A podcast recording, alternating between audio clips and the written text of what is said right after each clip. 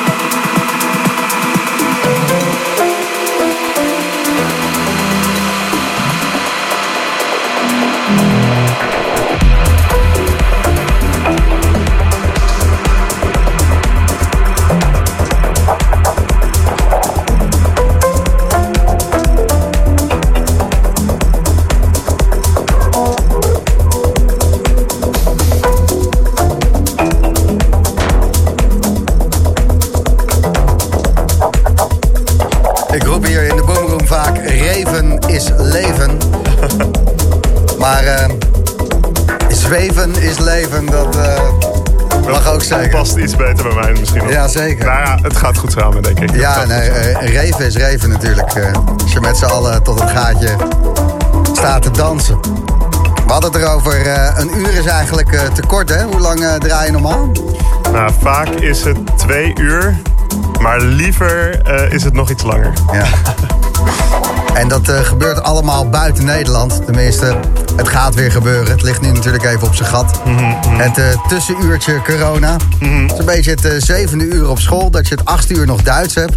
Wat je toch volgend jaar laat vallen. Maar dat je nog een uurtje moet wachten. Zo'n tussenuur dit jaar.